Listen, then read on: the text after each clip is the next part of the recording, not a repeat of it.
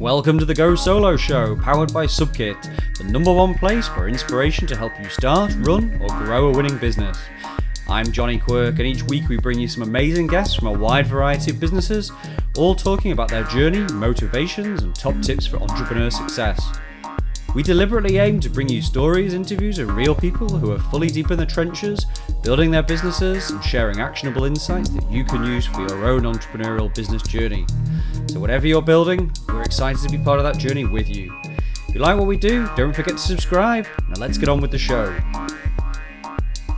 Hey guys, Johnny Quirk back once again, here to support your entrepreneurial journey. Okay, cool. So today I'm delighted to say that on the show we have Queen of Glitz, awesome websites and SEO, Maddy Shine. Maddy, welcome to the show. Great to have you here. Hi, Johnny. It's wonderful to be here. Thank you so much. Queen of Glitz. Now, this is definitely something I'm going to be adopting. Look, do you know what I mean? Like, I could help you with some of your marketing as well, but not that you need it because I've been on your website and it is incredible. We'll be linking to this for anybody who hasn't been on. So I'm really excited today to have you here because ultimately, I think SEO, and obviously you're going to go into what SEO is a little bit, is such an important thing for all kind of entrepreneurs to get right. You know, it's got kind of like so much potential in terms of driving traffic to obviously your business. And it's just something that's really important to get right. But I just thought maybe first, in your own words, maybe you could describe your actual business and what it is that it does. Well, I mean, I was talking about this the other day and it was, you know, describe your business in a way where, you know, like an unusual way. And I was like, I get to look at beautiful things all day and tell people how to get more people to look at those beautiful things. Like, that's basically what I do. It's like, it's a really bizarre job, but it didn't exist when I was at school. Yeah. Like, I often think about that as well, you know. But basically what I do is, you know, we spend all day Googling things. We spend all day Googling the answers to questions. We look at businesses near us that do this, that, and the other thing. We want certain things to happen when we plug words into Google. And so what I do is I work with female business owners who then want to be there on page one of Google for what they sell, for what they make, for what they create, for what they offer. And I teach in various different ways, workshops, courses, and membership communities, how to do that. Yeah. And this sounds amazing because I think we all want to reach page one. And, you know, you've said, look, I'll get you to page one. But, you know, for people who may be out there who aren't so au fait about SEO, search engine optimization, can you tell us a little bit more about kind of like what it is and, you know, what's it all about, basically? Yeah. Absolutely. So SEO stands for search engine optimization, like you just said. And essentially, it's making sure that we get seen by the people who will buy from us. Yeah. So if we think about, you know, I'm looking for a dry cleaner near me. So I plug in dry cleaner near me into Google, and then the dry cleaners who are located near me will come up. If I'm looking for a wedding photographer, I will literally Google wedding photographer and then the area where I live. So basically, that's, you know, by us adding certain words, certain phrases, certain information to our websites, we are then connected by Google to the people typing in these words. That's essentially, that's the bare bones of what it is. Yeah. And this is obviously organic is what you're talking about with search engine optimization as well. You know, it's putting the hard work into blogs, content, guides, which is actually going to, you know, and your website, I guess, to drive people towards your kind of website. It's not paid advertising. Absolutely not. No. So I focus on organic SEO, which is, so when you look at Google search results, you'll see the paid ads at the top. And then you'll see the Google Maps bit, which is where if you've registered with Google My Business, then you can appear. And then you'll see the organic results underneath that. And so basically there's, you know, it's usually 6 or 7 results on the first page, which is of course where you want to get to. But the thing is, with creating content, with updating your website and all this kind of thing, a lot of people focus so much on the aesthetic side of things and want to make it look all sexy without actually saying, am I actually using the words that my target clients are using? Yeah. So that is really where we had to start with, okay, this is how we're going to connect. We have to sort of create that. It's a bit like, sometimes I like to use this analogy. When you remember back at uni or college, when you had to research a project and you went in and you either asked the librarian or you plugged into the computer database all the books on this particular topic. And then you would be told exactly where to look for those books, right? That's exactly what Google does. except that we have to be our own librarian, we have to be our own indexer, we have to be the one saying, this is what we sell, this is what we're an expert in, this is what we do, come and find us. Yeah. And actually had to say that explicitly. We can say all the flowery stuff as well, we can have the sexy brand, we can have all that jazz, but we also really have to be very, very communicative. Yeah. And I think that that is where a lot of people struggle, because particularly in the UK, then we're not taught to be we're not loud obvious. And proud or anything. Yeah. No, it all feels very American. You know, it's just like, what? It's like, I'd rather be on page 4, really. You know, just I don't want to be too presumptuous. Yeah. Yes, exactly. But think about it. When was the last time you clicked past page 1 when you were Googling something? I can't remember the last time I clicked past page 1. You've got plenty of choice right there, right? So this is what we have to be doing. We have to be more obvious. Yeah. But the other thing is, of course, with the whole idea of, well, I want to get to page 1 and there's so much competition and how on earth do I do that? It's actually then thinking about, well, there are actually like trillions of page 1s.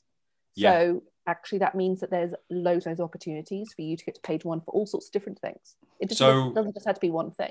So it's a great point, because actually, you know, like the world is a big place. If you want to be on page 1 and you write, say, cupcakes in London, say, or bridal dresses in Manchester or whatever, you're competing with. And obviously, I guess there's only one page for, say, that search term. But how would you differentiate that to make it different, to make you stand out, in terms of if somebody was searching for a bridal dress or cupcakes in a specific area? How would you, you know, like, is it playing around with words? Is it playing around with sentences? Is it kind of like, you know, looking on niche terms? Like, how do you drive traffic actually to compete against all the other competition out there? Well, it's a little bit of all those things that you've just mentioned, but it's also basically making sure that, first of all, that you are using text as well as images. Because, you know, we all want to use our beautiful images, but we also have to use the text. Yeah. We have to tell the stories. We have to share the benefits of what we're selling. We're not just like, cupcakes in London, come buy your cupcakes in London right here because we sell cupcakes in London. Yeah. We've seen websites like that. Of course, they do get the results of getting to page 1 of Google, but do they actually get the sales? You know, so then you've also got to think about that, which is why it's often worth hiring a good copywriter. Yeah. There are many out there. And I do think that that is sometimes worth the investment, because you are then kind of saying, okay, well, I know what I want to say, but I don't know how to say it because I've never been taught how to write professionally before, you know? So I think there's an aspect of that. And then there's also an aspect of, particularly if you're quite new, of getting linked to places. Yes. So linking yourself on more popular websites. So you get a link back to your website, linking yourself on directories, whether they are industry related, whether they are local business related, whether it's press, local press, national press, whether you've submitted your work, you know, whether even if it's like a mention, you know, I got mentioned in the Metro over Christmas, because they were looking for some quotes, you know, so there's all sorts of different ways to then get linked, but it's basically by realizing the internet is a giant web, of course, World Wide Web. We always think about, I always think about Rob Brydon and Gavin and Stacey, you know, whiskey and water. And so basically we had to connect our internet life with everything else that's going on, right? So just like we like to network and all that kind of thing. Part of the ecosystem, giving value, that sort of stuff. Exactly. That's what we have to think about when we're getting linked online as well. Amazing. And you know what? We are going to go into some of your top tips for solo entrepreneurs and small business owners later, which is great because, you know, I'm going to play dumb. Like, it doesn't take too hard for me to play dumb, but I'm going to literally come in and just go, right, I'm a yogi, I am a, you know, small business owner, I'm a chef, you know, how do I get traffic? So we'll be digging deep later on in terms of some of your tips about, you know, how you could get started as well out there as well. Awesome. Sounds an amazing business. We know it's so important. Like you said, it didn't exist 20 years ago, but obviously it's such a massive thing really, because again, life in terms of marketing right nowadays is a case of building quality content, but also paid advertising as well. Sometimes it's a balance. Sometimes it's a case of boosting some of your stuff. Sometimes you can do it all organic, you know, so we know it's an important kind of area to get right and invest in SEO as well. But let's kind of take a step back, because I'm really interested in terms of the actual business, like what actually gave you the passion to start your own business, and what gave you the passion to do this particular niche where you're doing SEO for female, you know, business owners, entrepreneurs, websites, you know, tell me more, please. Yeah, of course. So basically I have always been like really a big fan of the internet. Like back in the 90s, I was a teenage geek and I got the internet before any of my friends, thanks to my dad's work. And yeah, it was like, you know, the dial-up. So the phone line's going down for the next 5 hours. Yeah, absolutely. And so basically my dad, this would never happen now, my dad gave me a subdomain of his work website and I learned to code my own little website there. And obviously, you know, being 15, 16, I was like, it was about Ace Ventura. Like it was just like a little fan page, you know? Yeah. But I was like so excited and I was like, you know, the possibilities. And I was, you know, I didn't have a great time at school. I wasn't that popular. So I basically then met free people online. And I was like, hang on a second, there are like weirdos like me out there. That's awesome. Your tribe is out there somewhere. This is what we always say. Exactly. And it's so true. So I loved the possibilities. You know, I was like, I grew up in a small town in Devon. I was like, great, that means there's so much more waiting for me out there. I just gotta like go for it, you know? Yeah. And so, but the thing is, you know, back in the 90s, it wasn't really like I was doing careers tests at school and they were like, no one ever suggested I'll go into computers. No one ever suggested that. Like it wasn't a thing really. So I went and did a business degree and I was like, okay. So then I specialized in virtual communications. Again, going back to my love of the internet, love of being online. But again, it really wasn't a thing in the UK. This was like only 2005 that I graduated.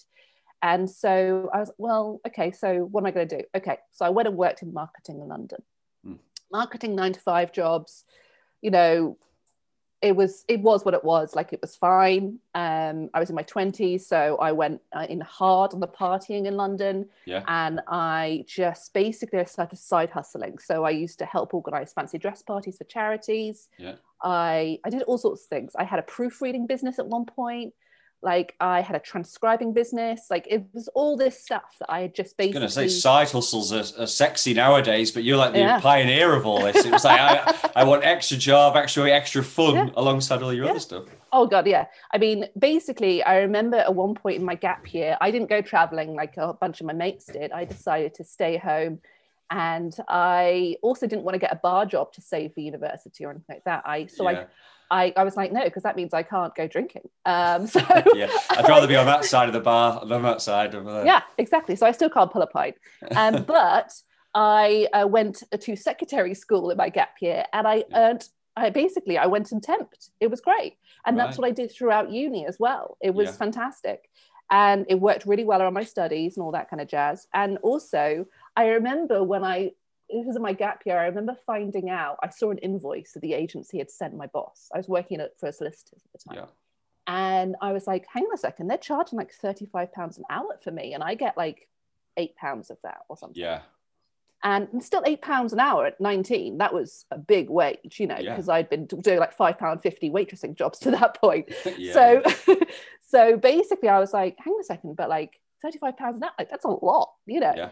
So I went to my boss, who I got on really well with, and I said to him, how about I do you a deal and you pay me £15 an hour and we cut the agency out? Yeah. And honestly, he was like, yeah, done. Like, absolutely. And the agency started to kick up a fuss and he was like, what are you going to do? I'm a lawyer. So yeah, so basically there I was and I negotiated this wage and I was like, wow, this is great. Like, I'm going to definitely do this. So I was like, all you had to do. So I started writing to all the other lawyers in the area. I was like, right, what can we do? I basically had my first little business then. And then, as I said, in my 20s here in London, I started all these different side hustles. Yeah. And then everything sort of changed when I was made redundant in 2010. It was the credit crunch, you know, the recession, everyone, like marketing middle management, which is basically like my tier. Yeah. Everything got wiped out. There were no jobs. And I was completely devastated. I did not do well from this because I was like, I'm a workaholic. Like, who am I without my work? Yeah. You know, all this that was your identity and all that sort of stuff rolled up. Completely. I mean, particularly in London, you spend all your time with your workmates, either working or partying. Like, that's just what we did. Yeah. So I just didn't know what to do. And I was given a redundancy check. And I was like, okay, well, I had just been for a 2-week holiday in Goa. Yeah. And I was like, well, I'll go to India then for 6 months. That's what I'll do. And I went with my partner at the time and I was like, okay, So he'd been going for years. He was delighted with this news. He was like, I didn't know how to tell you because I really wanted to do this. So I was like, great, we'll do it together. So great. So ideal. Yeah, it was great. So we went to India for 6 months and I was like, I am never going back to a 9-to-5 job. And I was like, it was just so clear for me. I was like, I love the independence. I'm not great at working for someone else, to be honest. Yeah. And, you know, I think that had always been made clear right from my gap year experience. Yeah. And actually it was just like, well, you know, how do I make this happen? So yeah. Which of my side hustles can I make into a thing?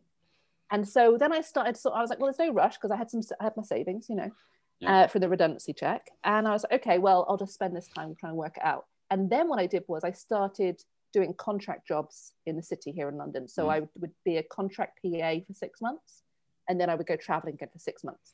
And so I did that back and forth for about 5 years. Right, and brilliant. So I spent a lot of time in India. I spent a lot of time meditating. I still meditate a lot. Yeah. And basically it was completely, like, in many ways a saving grace to have that whole experience. Like, at the time, if someone had said that to me, I would have been like, jog on. Yeah, but yeah. It was just so I just really needed it because I was just heading for burnout. Like I was just like, you know, like I said, with everything that was going on in my life.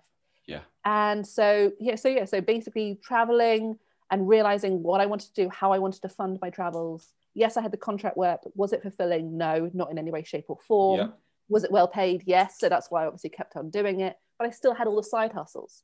So in that time, I led an international media campaign to save the boat community where I was living in London. Yeah. I planned a wedding. I got married in that time. Yeah. Wow. What else did I do? Oh, I became an English teacher. So I did English teaching qualifications. So all these are, so I was constantly trying. So it's not like I suddenly went, oh, I'm going to become an SEO queen.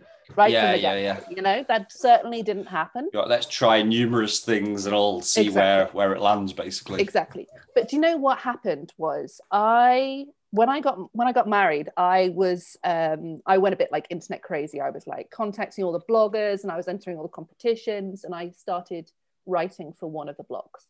And so it was great because then actually that's how they found out. It's like, oh, Maddy does marketing. Like, this is a really useful skill. Yeah. So then I started teaching all these different wedding businesses all about how to market their businesses, how to do SEO.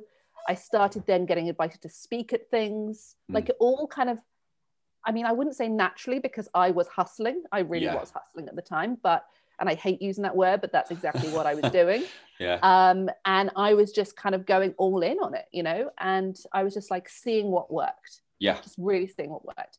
And actually, that's when I realized the gap. Yeah. So all these wedding businesses who basically they knew the old school ways of marketing, but they didn't know about the online stuff. Bearing in mind, this was 2012. Yeah. You know, it was just like, what do we do with Instagram? What do we do with, how do we get found on Google?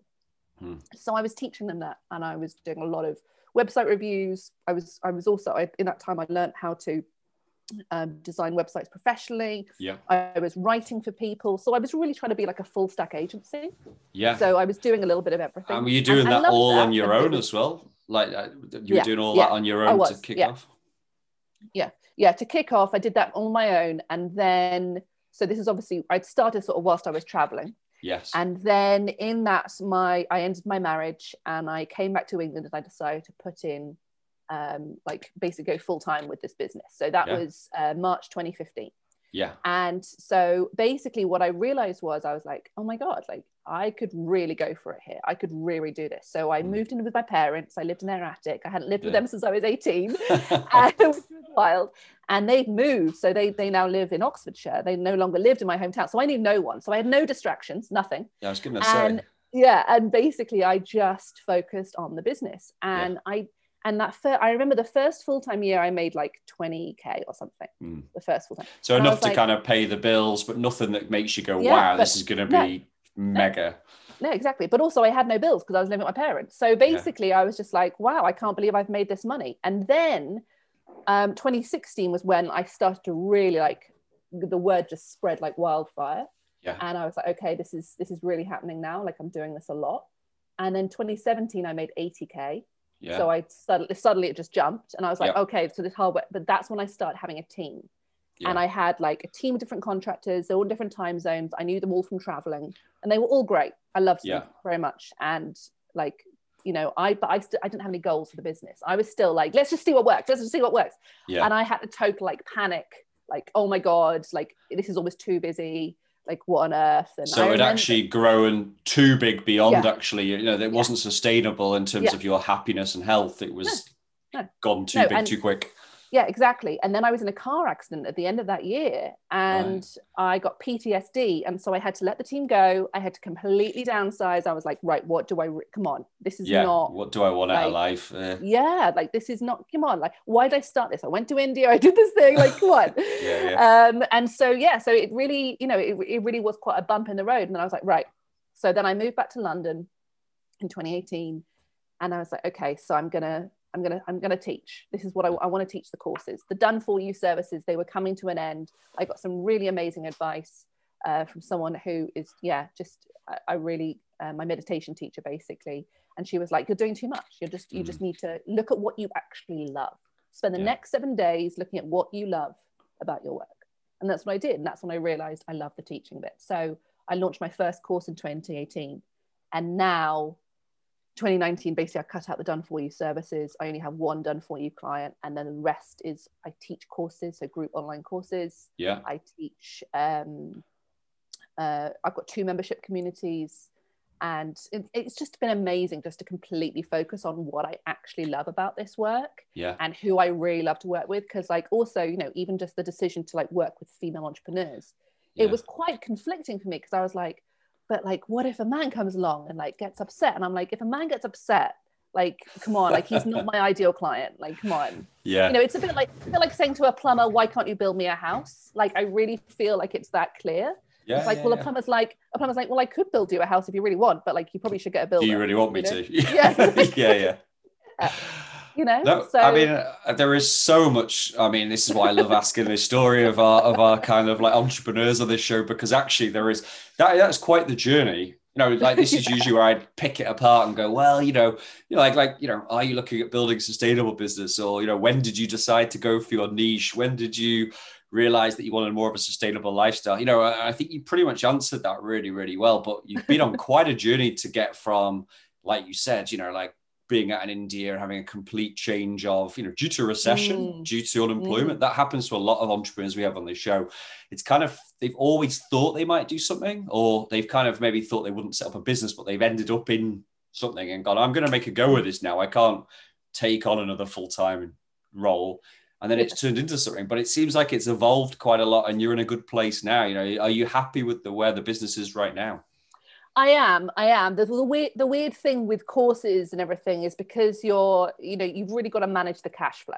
Yeah. So back in January 2020, like I hired the wrong people for a project. Yeah. I call it like I like to call it like a series of bad business decisions. Like that's just like, that's basically what happened. Lemony Snicket. I can see this new thing. It's just like a series of bad businesses. I was like, is this for the kids or the parents? I don't know. Yeah, completely. And I was completely broke. I was like, I don't know what I'm going to do. And I was living in a house share in North London at the time. And I had to borrow money to pay my rent. And I was like, oh my God, this is it. Like I've got to cancel my business. And that wasn't the case at all. It was just a blip. Like basically I went all in on this launch, and the launch that I did like a couple of weeks later, and I got 25k in that launch, and I was like, oh great, okay, there we go. Like we're back in the game. Yeah, let's keep it together here. It's like it's a blip, you know. I read this surfing article this morning. It was saying, you know, life is about riding the waves as well. Yeah. It's like, you know, it's surfing's got this philosophical element to itself, but it was saying about how riding the waves, and you know, sometimes they're choppy, sometimes they're perfect, you know. And this is it. You just got to see that you're on a wave at the time, or that you're ready for the next one to come up. Yeah, but for anyone who claims that their business is like, you know, like a graph with like just a constant like going up line, that's a big fat lie, everyone. Like it's a massive lie. Like it'll be wiggly at best. And thing is, no one taught us how to run a business. Like I've hired coaches, I've been on courses, got them coming out my ears. Yeah. But until you actually start implementing the work, see how it works for you, what you want to do, how you want to show up in the world. Yeah. You're never going to implement all of the stuff that you paid to learn. You're never going to do that. So I really feel quite passionate about that, because like no one can ever force you to do the work, but also you do actually have to do the work to see the results.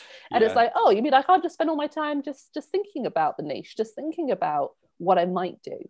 Of course. A lot of people speak to me about, oh, I'm thinking of starting a business. What do you think? And I'm like, well, what do you think? Why do you want to start it? Why? What's the gap? You know? And then see if it's actually a need that people actually see that need to be fulfilled. Like I didn't know right from the get-go. When I actually launched my business properly, when I went full time, I had no savings. I didn't have, oh, you're gonna have 6 months savings. You gotta do this. You gotta have a whole business plan. I had none of that. I had absolutely none of that. I had a couple of leads and sheer determination, basically. Like it was... but you know what I mean? It kind of, I think I'm doing the maths right. It was about 10 years ago since you started on that self-entrepreneur journey and like give or take a few breaks or, pivots, if you will do.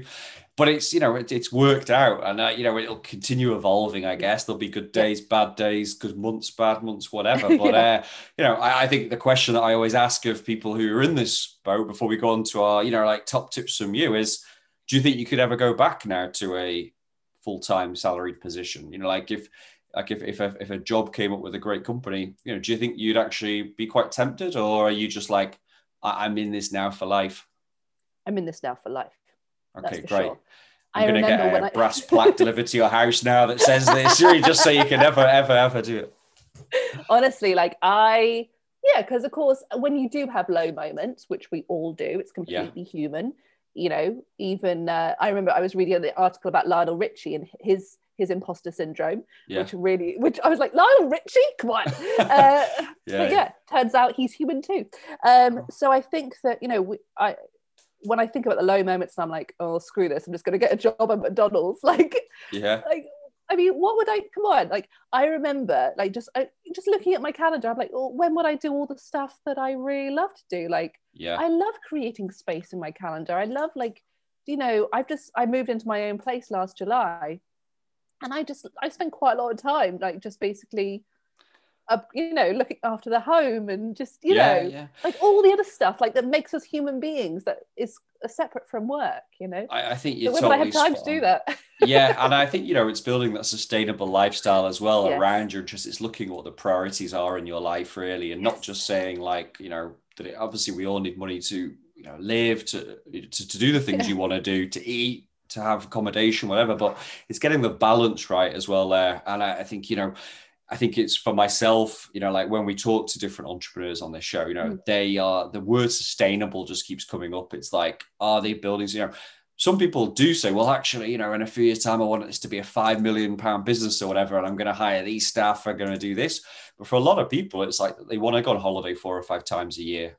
Yes. They want to see their friends and family more often. It's that they enjoy working out in the morning. And I think as well, a big thing is having a network. I mean, you said you have a meditation teacher. Yes. You have other friends, network, people in your field. Yeah. Having that support network is so strong as well. It kind of keeps you grounded if you are having those bad days, good days, or whatever, just as your kind of team, especially if you're a solo entrepreneur as well. Completely. Because I've really kind of, I've really seen the benefit of the support network, and people have said to me, but I don't have a support network. How do I find one? Yeah. And of course, one of them is obviously to come and join my Visibility Yay membership community. There'll be many plugs throughout the show, I can guarantee. If you're not going to shout about your own thing, who is? Oh, do it.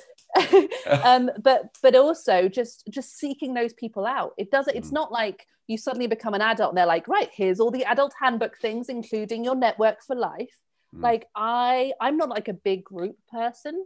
I'm more a couple of friends here and there kind of person. And so, I've got a little pub opposite my flat, which is amazing. And it's run by this awesome woman and we've become pals. I'm like, well, this is great. So we just sit outside now, obviously, cause it's quiet, obviously. Yeah. And we just we have a little chat and I'm like, this is great. And she's like, oh, I'm like, oh, this is this how you get friends? Is this how you get friends as an adult? This is how you do it. I don't know. It is. Yeah, it's like, oh, are we going to do this drink or are we not going to do this drink? Yeah, okay, are we friends now? It's not just calling around to someone's house, but Yeah. Well, all I can say is I wish I was in London this afternoon to go out with, you know, Crystal Palace areas, like, you know, places, you know, look for Maddy out on the street, drinking a beer. She'd be up for Johnny as well. Right. We're now moving through to where you can share your deepest, darkest, best secrets and tips with obviously any other solo entrepreneurs, small business owners, anybody who probably would find your, you know, skills and skill sets relevant. So, you know, I want to know, I'm going to put myself in that kind of, you know, very first website I've created, you know, maybe the first business, or I'm quite a new business. What are kind of maybe some of the, you know, basics I should probably get right before I launch my website? Or, you know, want to start kind of like seeing more traffic coming to my website? What SEO basics could I do myself?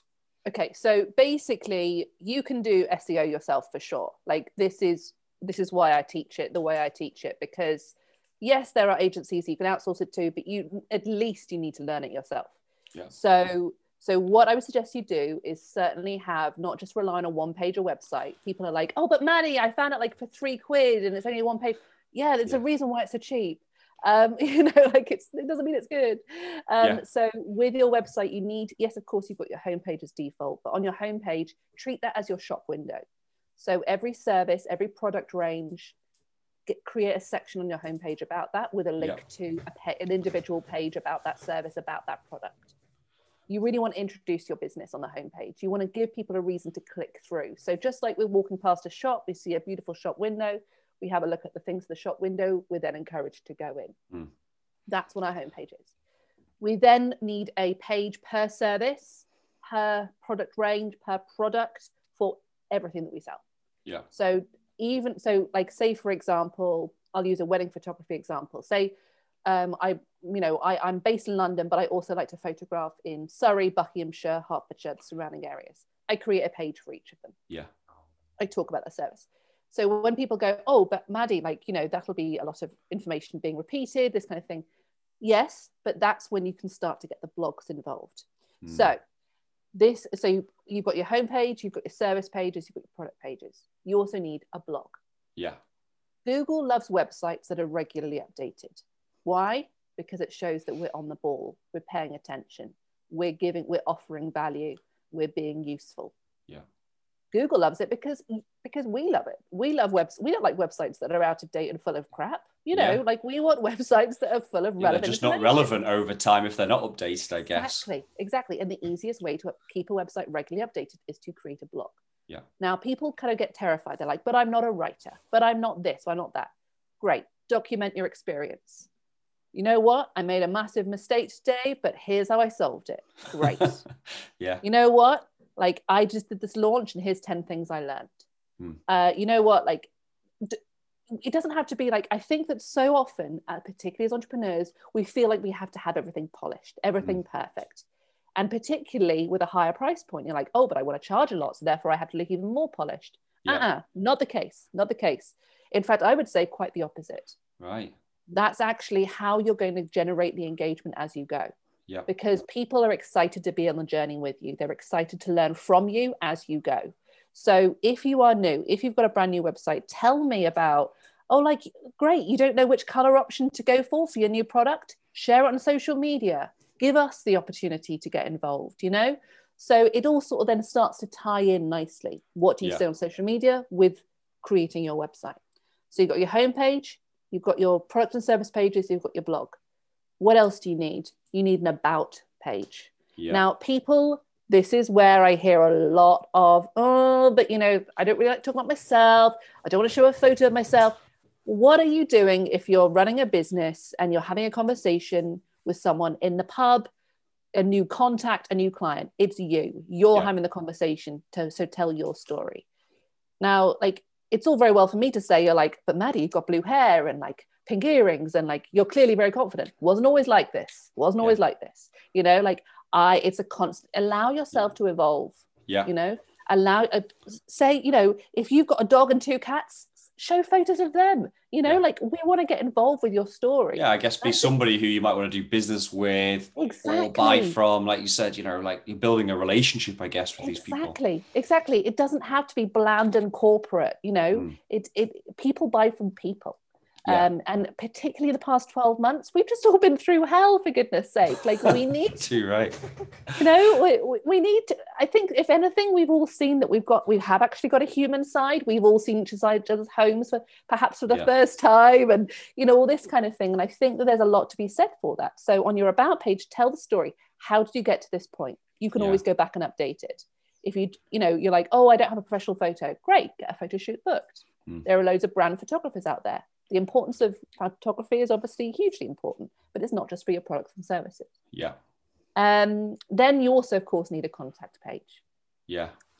I think a lot of people then go, oh, I'll just bury a contact form at the bottom of my homepage or something. No, have it as part of the menu, because what you want to be doing is you want to be driving your traffic towards that contact form. If you're an online shop, of course, you want it to be to the checkout page. But you've really got to think about, where am I driving them to? What's the funnel here? Yeah. So you'll bring them in through the blog, you'll bring them in through organic SEO, you'll bring them in from social media, and then you're getting them to either the contact page or the checkout page.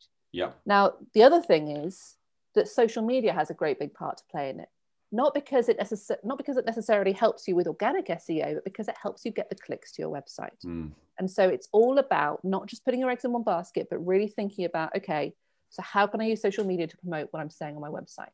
The way I like to say it is, social media is like the flyer for the gig, and the website is the gig itself. So yeah. like, basically, you're bringing them in, you're giving them a taster. You're like, here, you know, I've heard a snippet on Spotify, now I want to come to the gig, you know? Yeah. So this is really like what I like to say. That's how it all kind of ties in. Because a lot of people are like, oh, haven't I got to treat Instagram like a whole separate website? No.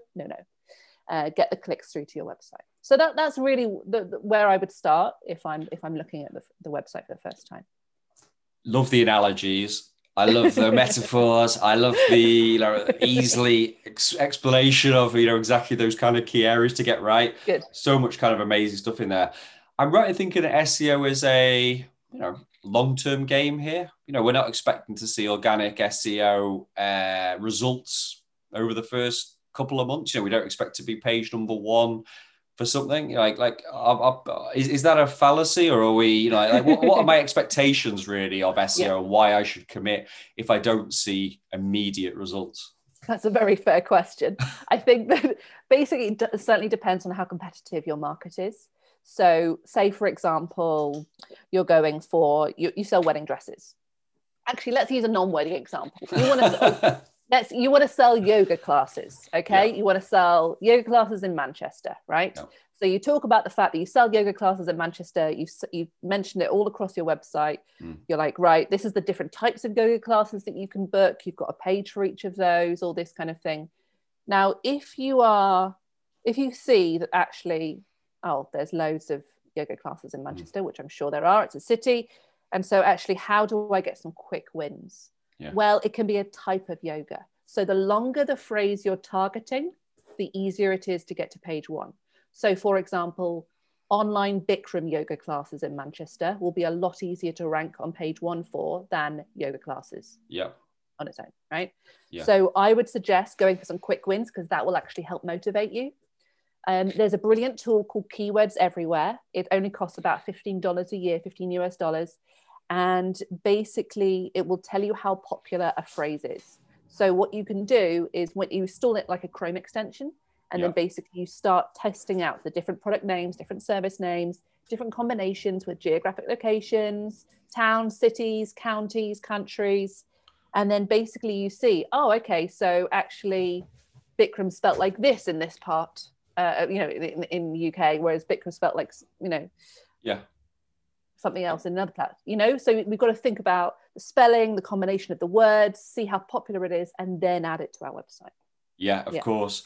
And I guess that just means relevancy as well, like you said. You can do that, you can get some quick wins, you can expect it. I'm going to play complete devil's advocate. I've created my website. I feel like I've done a great job. Maybe I've got a part-time copywriter who's, helped me, write it, smarten it up a little bit, it's sounding quite professional. I've used keywords, websites, but still not really driving that much traffic to my site. when would be the time I would maybe come in for an audit with you? I mean, maybe that's what your answer is, actually, that's the perfect time. But yes. If you were going to do, say, like an audit of my business, you know, my website, yeah. you know, like yeah. what, you know, what maybe would it take from yourself to kind of, I know it might be like apples, oranges, or it's hard to give a suggestion out, yeah. but say I said, use your services for say 5 hours or something like that to try and spruce up. What would be the main fundamentals? Would it literally just be going through optimizing every single area? Would it be kind of creating new pages? Like, you know, if I was to go for a professional like yourself to try and kick things into gear. Yeah, of course. So, first of all, I'd review how often are you sending people to your website. Right, so okay. How often are you blogging? How often are you sharing the blogs? Yeah. What are your link building strategies? So yeah. Link building is, you know, what I was mentioning earlier, where I was talking about getting bigger websites than you to link to you. Yeah. So submitting your work, writing guest posts, getting mentions in press, in articles, collaborating on different articles. All sorts of different ways to get bigger websites than you linking to you. So I'd look at that as well. I'd then look at, okay, so what's your overall marketing strategy? Because SEO doesn't just stand alone. It's like, how are you getting business generally? So many people say to me, I just want word of mouth bookings. Great, good. Yeah. How are you going to get them talking about you? Are you creating content online that they are sharing? Are you creating content that is constantly coming up in front of their faces? So they're like, oh yeah, I've got to recommend Maddy Shine. She's great. Yeah. You know, you've got to create those conversation points. What are we all doing in lockdown? Staring at our screens even more than ever, right? Yeah. So if that's where the audience are, that's where we have to be. So actually, yeah. fundamentally, it might not be my website is duff, you know, I'm quite happy with what I've done yeah. with it. I've got the pages, I've used yeah. online guides or even your website for some of the top free tips you give, but it's actually more about what I'm doing to drive people to the site. It's more about marketing, advertising. That's the first bit of the funnel you need to get right. Yeah, yeah. And then there's also a large part of it I see is that people are worried about being too visible. So whether that's, you know, the good old English vibe kicking in, that because we weren't taught how to be visible, we weren't taught that that's okay, or there's worried that you're too busy with bookings if you are too visible. There's that, you know, you're too busy trying to deal with all the sales. You're like, but what about this? So this is when you start, you then need to look at your time management. Yeah. You need to look at your workflow. You need to look at your process. Now, these aren't sexy words to a lot of people. I know that, particularly entrepreneurs. We're creatives. We like the chaos. It's great. But actually, this is completely needed. And I'm a natural organizer. So this part has kind of come a little bit more naturally to me. But I spend a lot of time talking about it in my courses, in my one-to-one clients, talking about, okay, so what happens next? Before you know, what's the process? So can you actually deal with an email templates in this rather than having to manually do this? Yeah. How actually can you automate certain things to make sure that actually your time is freed up, so you don't actually have to remember all this stuff? Yeah, of course. And that again, you know, is brilliant, because I guess, you know, it's like you said, it's generating authority, I guess, for your website. And actually, you know, if you're driving people there, you've got to make sure the content's great. But then, like you said earlier on, you know, you've got to make sure people feel comfortable making a purchase or even making an inquiry with you by quality content. Can't just be stuffed with keywords, but actually is to the end user who's not a robot reading it, goes, I don't even know what to do when I'm here. I'm just going to bounce and get out of here as fast as possible, really, if it's not relevant. Exactly. Just because you've said organization, and I've already asked you before we started taping about your background here as well. You know, I know you run your own community, and you know, for a lot of people out there, you know, building a community is such a strong driver of traffic.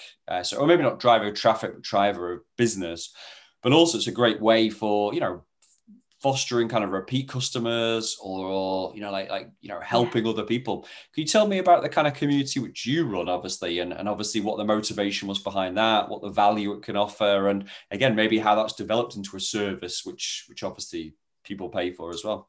Absolutely. So basically, I've had to create tiers. So I've got the free tier, then I've got my membership community, which is Visibility Yay. That's £25 a month, and then I've got my group online courses, which start around £500, and then I've got my one-to-one, okay? Yeah. So basically, that's how I sort of walk people through it. And some people will kind of want to go back down the tiers, which is absolutely fine. Some people want to go up the tiers. Some people want to skip the tiers, fine. but as long as they're clear in my mind. Now, what you can see behind me is a wall of Post-its. They're all my members. So the pink ones are all my Visibility Yay members, and the yellow ones are my other membership community, which is Gold Graduates. Yeah. So what happens with my tiers is I've got a big free group, Seeking Exciting Opportunities, which is what my true meaning of SEO is. So which is where I do like lunchtime Facebook lives every Tuesday, talking about different topics. Like I drop in tips, people ask questions, you know, there's like a nice kind of community feel in there. Yeah. And then I've got my Visibility Yay paid membership community, which is basically where I do like monthly trainings, get guest experts in. I've got resources and templates and all that kind of jazz. And then I've got my Blogging for Gold, which is like a 12-week online course. So I've got Facebook groups for each of these different things. Mm. And then I've also got Facebook groups from each of the different launches that I've done over the past coming on 18 months now. So I've got about 4 different Facebook groups for that as well. So I've got many different communities. Plus I've got my Instagram community, yeah, which is basically where, you know, obviously everyone who's following me there. Yeah. And I've also got my podcast, which I launched in lockdown. And so I've got various, I've got people, basically, obviously for a visibility expert, I need to show up. Yeah. But also if I try to get in there every single day, like I'd send myself crazy. Like I wouldn't be able to do that. No, that's not going to happen. But I make it look like that, you know? So it's very much, I love the online community vibe. I love it very, you know, like I said, it's always been a passion of mine ever since I was a teenager. Mm. But really like the benefits of it are that I gain a lot more perspective. I get support and accountability from, you know, where I'm even a member of other communities where I don't actually have to host the ones, you know? Yeah. And then I find that it's great for market research, fantastic market research. It's fantastic for simply seeing what people's needs are and how I can create a product offer to support that. Yeah. So yeah, I just think the benefits in our online community are massive. And I guess, and I guess there's two wins maybe from this is one is that I guess people learn from each other. And the emphasis isn't constant on you having to be you're maybe the organizer, the facilitator, but there are many conversations and relationships developing between the people who are part of the community. So it's kind of almost helping support doing your job for you as well. And I guess you get word of mouth leads and stuff for your business and other people who want to join the community as well, come from this as well. Would you say they're the main value you feel you get out of it beyond obviously, you know, it's a product for you, but you know. Yeah. Well, for me, I treat everyone as human beings rather than as, you know, I think that a lot of people put a lot of pressure on themselves when they're hosting online communities to kind of like, oh, you know, what's the lifetime value of that member? And I'm just like, crumbs. They're like, well, I hope they don't die or something because their lifetime values ruined my spreadsheet or something. It's just like, it feels So for me, it's like, okay, what journey is that person on? What are their needs? Yeah. How am I helping them? How am I moving them forward? Yeah. And so I really kind of see, you know, some people don't want to go on that journey. They're just like, no, I just want you to give me all the answers. Fine, that's great. Yeah. So we create different ways to meet together. So, you know, I think that, you know, we've got accountability buddy system in my Visibility Yay community. Mm. We've got Q&A and hot seat calls in that community as well. So people have the time with me, but they also get to know each other. They also get to, because everyone does different things, you know. Of course. I don't think we've got too many people in the community who like do the same thing, and certainly not in the same area, and certainly not in the same way. So it's really great for them to all learn from each other, because like I find that that's just like the best way. When I hang out with people who don't do what I do, like it's fantastic. Like I've been to SEO conferences; they are not interesting places to be. Mm. Like I, you know, like no shade on them, but I did not find them interesting. And I was like, well, this is why I created my job, because I want to make it sound interesting. I want to like, I'm passionate about like, you know. Yeah, I mean, and like you said, you've developed a really strong niche and brand and everything. Yeah. And I love what you're saying as well about perspective. You know, you get other people's perspectives that aren't, say, pigeonholed in terms of that vertical or that business area or whatever. So community is a massive thing. And you're like, it's such a sticky element in terms of bringing people together. Because if you make it fun and you make it actually valuable to people, then it's a lot more than just saying, yeah, here's some SEO stuff that you found on YouTube that's random, and you know, some of that stuff is okay, obviously, for learning the basics. But I think when you want to ask questions and think stuff through and see from a different perspective. And like you said, try and make SEO sexy. It's a good way of doing it. So don't worry, we're going to link to this, to obviously your community as well, and our blog, and obviously on our YouTube channel as well after this. So don't worry, we'll build up that community together. Right. You'll be pleased to know now, Maddy, that we're going to a rapid fire round. So yeah, feel free to make it as rapid as you want, or add a little bit of flavour if you obviously want to explain things a little bit more. Okay. So who are your favourite entrepreneurs in life and why? Well, isn't that a big question? I love, I've been, you asked me this beforehand. I was like, okay, who are they? I love, there's various different people on Instagram that I love following. There's one woman called Vivian Kay, who is the funniest person I follow right now on Instagram. She runs a business selling hair products for like Afro hair products, I believe. To be honest, I don't even like really know too much about her business because her personal Instagram is hilarious. Yeah. She is all about teaching confidence to women. So obviously I'm all for that, but she is just so, she's just so inspiring, and she's based in Canada. So I love following her, Vivian Kay. And there's also Talking Shrimp. Love Talking Shrimp. She's a copywriter in New York City.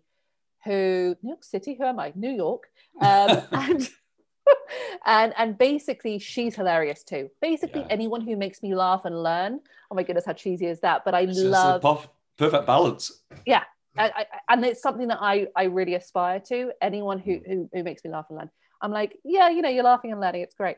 And so basically it's those two people. But I also love Seth Godin. Love him. So I subscribe to his daily blog, which lands in my inbox. Always inspiring. Often quite short. It's like he knows his audience. He's been blogging daily for like 20 years or something, which is an amazing habit. I've been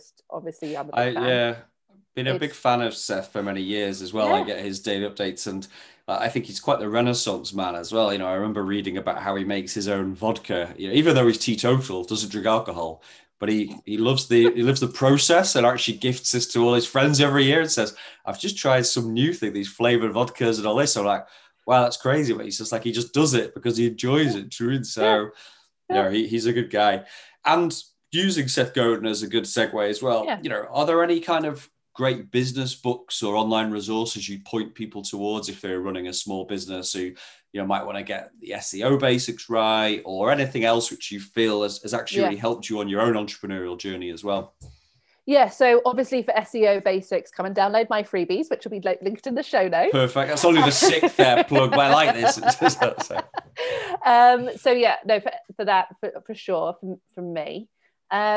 But for business books, the one that I've really found useful recently is called Essentialism. And it's by a guy called Greg McEwen. I think that's how you pronounce his name. And basically, I am obsessed with this book. I keep talking about it to everyone at the moment for the past few months. It really helped me streamline even my thinking, just like cut out loads of stuff. Like I'm always about how can I streamline? How can I simplify, because actually when we keep things simple, we're more inspired to do something about it. And in my book. And so I love this. Yeah. Essentialism, the disciplined pursuit of less. Yeah, and it's incredibly powerful. He uses examples from business, but also from around the world. For sure. So I absolutely love that. But also, any of Seth Godin's books. Love Purple Cow, brilliant book. Yeah, Purple Cow comes up here. It's good. I bet a lot of people talk about it. Yeah. Also, if you're struggling on where to start with, like particularly with naming your business, like building a brand, Hello, My Name Is Awesome is a fantastic book. Okay, that's good. Really recommend that one.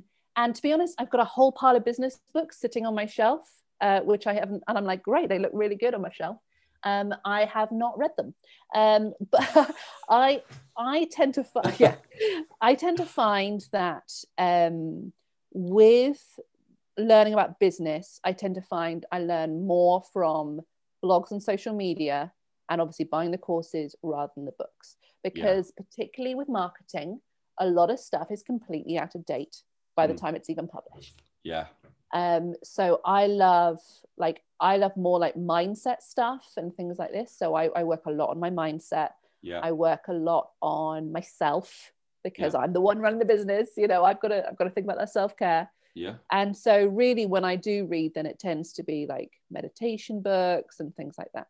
Yeah, I must admit, I'm enjoying reading the Bruce Lee book, Be Like Water, at the moment. It's definitely worth reading. It's actually written by his daughter, but it's all about his philosophy and freeing the mind and being more flexible. And, you know, obviously he was a meditator and, you know, martial artist, but, you know, his philosophical learnings are just as important as his martial arts. It's definitely worth picking up. It's Be Like Water, very, very good. Well, I don't think I've ever recommended my own a book that I'm reading on this show as well. So it's, who would have thought? It only took up to episode 16. If there was one thing that you could do to, you know, if there was one thing you could do every day to make your business grow and you only got to do one thing, what would be the most important thing you feel you could do day in, day out? To make my business grow, it would be showing up at least one of the places I'm online. Showing up one of the places. I think that to run the business, I'd be checking my cash flow every day. Yeah. But to grow the business, it's choosing one of those places that you're online, where your audience is, and show up. Sure. Instagram maybe is the hot one. I mean, Instagram's a sexy one right now, isn't it? But a lot of people don't like Facebook groups so much. I'm a massive fan of Facebook groups because obviously I've got a few. I love showing up there, at least one of the Facebook groups. I always make sure I show up at Instagram anyway. I love Instagram. It definitely feels like there's like a more intimate vibe there sometimes. But yeah, it's basically find some excuse to show up. And even if you're just walking the dog. I think that's a good point. I have it on my calendar every day and actually don't remember that. Sometimes I'll always want to do something on LinkedIn or Twitter or whatever. But actually, it's sometimes is the last thing on the to-do list. And sometimes it gets forgotten. Whereas actually, maybe that is a real priority, just to emphasize that and to start off the day maybe by doing that as well. Yes, for sure. What would you do differently if you could do it all over again? I mean, you're not one to look back. I know it's about mindset, whatever. It doesn't have to be doom and gloom, but if you know, it's all about learning from your mistakes. If we can help other new entrepreneurs, you know, not make as many mistakes, you know, what is one thing that maybe you wish you could do differently if you could do it over again? Not listen to the negative voices in my head. Yeah. I wish that I see how often, and sometimes, you know, to some extent, you know, you said warts and all, so to some extent I still do. Yeah, please do. But I sort of go, yes. No. You know, like I take 5 steps forward and then like 3 steps back. Yeah. And it does not serve me. It does not serve me at all. And I can, but I do it now and I don't beat myself up about it, which obviously means I save a lot of time. But like I have done that so much with my business. And actually I really need to, develop more long-term goals, which I've been doing the past couple of years and they've worked really, really well. And then broken down, how do the tools and options available to me help me deliver those goals? Yeah. And then have the confidence to simply go for it. Only spend time with people who support me wholeheartedly. Yeah. Communicate with those people better. I am not good at like telling people, I'm like, you know what, guys, I'm not doing so great right now. Yeah, I over the past 18 months, much better, but like before that, not so great. So I think that, you know, communication, taking care of myself as I go, going for it, no holds barred. Yeah. Okay, basically. I like that. That's going up on our blog as well, I can guarantee you. As an entrepreneur, you know, this might have changed maybe a few times over years, but right now, what ultimately does success mean to you as an entrepreneur? Feeling fulfilled. Okay. Feeling fulfilled. It sounds so cheesy, like fulfilled by the work fulfills me. No, the work doesn't fulfill me all the time. And that's okay. The rest of my life also has to fulfill me. And I work with various different coaches at the moment. I'm working with a life coach who is showing me like, who's Maddy outside of the work, you know? Yeah. And I'm like, oh shit. Yeah. Excuse me. Right. Okay. And, you know, of course, like Maddy Shine was born from me. I'm not going to be able to like sell the brand or anything like that. I'm just going to be looking at constantly like, okay, how do I feel fulfilled today? Like, what am I doing to take care of myself? Like, I don't want to be like, you know, like when you're like, oh, I won't take the lunch break right now. it's suddenly 4 p.m. and I'm also desperate to go to the toilet, and I haven't, you know, like, and they're wiggling in your chair and you're like, you know, I'll just get this thing done or whatever. Yeah. Yeah. And then suddenly it's like 7 p.m. and you haven't like spoken to anyone all day and you're like, oh my God, what am I even doing? Yeah. Like, I should just cancel myself. Like, what a waste of space. You know, and then it, you know, it's just messy. So yeah, I'm really kind of looking at the whole of my, yeah, look, existence. I love this. I love the fact you have staff to borrow in America as well. You've got the life coach, the meditation coach. We need these people, you know, if it keeps you on the straight and narrow and grounded, you know, like in terms of where you're at, then we need these people. I think it's very healthy. Yeah. Completely. Human beings are pack animals. We are not designed to be on our own. Yeah. You know, I know it's don't laugh, but I'm an introvert. I am. Yeah. I'm an introvert. I get my energy from within myself, but I also need a lot of time to recharge in between things. Yeah. I am not someone who is constantly on. Like, it's just like, okay, let's just see what's needed. So actually, when I look at how I want to be supported in my life, yes, I've got a fantastic family. I've got a great friendship group, but like, I also see that I need very, very specific support in different areas. Mm. And it's only, and I mean, if you had said to me a few years ago, yes, Maddy, in 2021, you're going to have a life coach, I would have laughed. I would have been like, no way. Yeah. But it's amazing. So like, you can't knock it. Do it. I mean, honestly, yeah, I think that's a great tip. And, you know, hopefully I'll see you before this, but, you know, if I was to bump into you in the street in 3 or 4 years time and said, Maddy, you know, how's business going? You know, what's your kind of vision of where you want the business to be in 3 or 4 years time from here?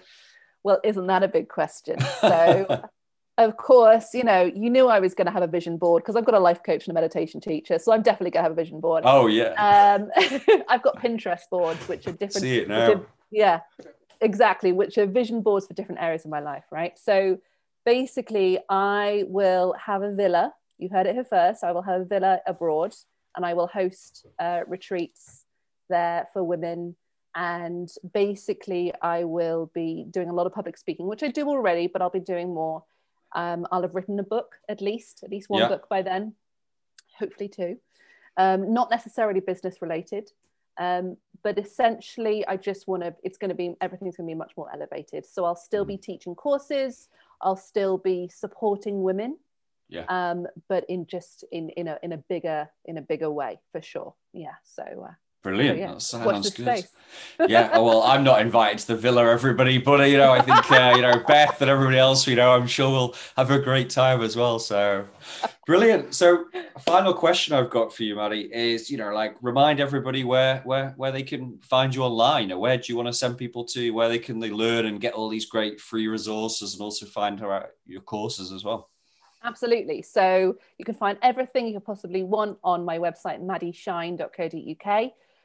You can come and follow me on Instagram, maddy.shine. You can come and join my free Facebook community, Seeking Exciting Opportunities. You can listen to my podcast, the High Biz Podcast, your biz bestie for visibility. And in fact, even if you just want to dabble just dip your toe into the Maddy Shine waters, you can use my gifts, which have gone viral in lockdown, which is wild. I was going to say, there's a lot of gifts on your website yesterday. I was like, where's those sunglasses? It's just like, yeah, so basically I created my own gifts back in May last year, so lockdown 1. And it started off with like 20 gifts, and now I've got over 350 gifts out there. Wow. But anywhere that you use gifts, WhatsApp, Instagram, anywhere like that, you just search for Maddy Shine, and you'll see them all. But also I come up with common expressions. So like, what she said, that's what she said, time for gin, like all these funny little things.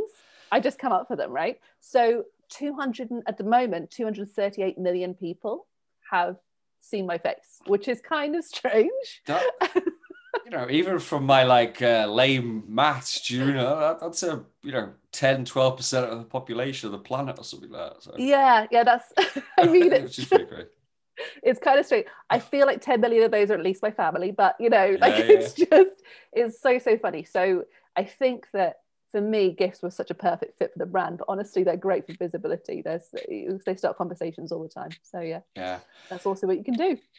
Amazing. And I will basically go and look at my maths and realize I was miles off, but I'll stay, which is the most important thing.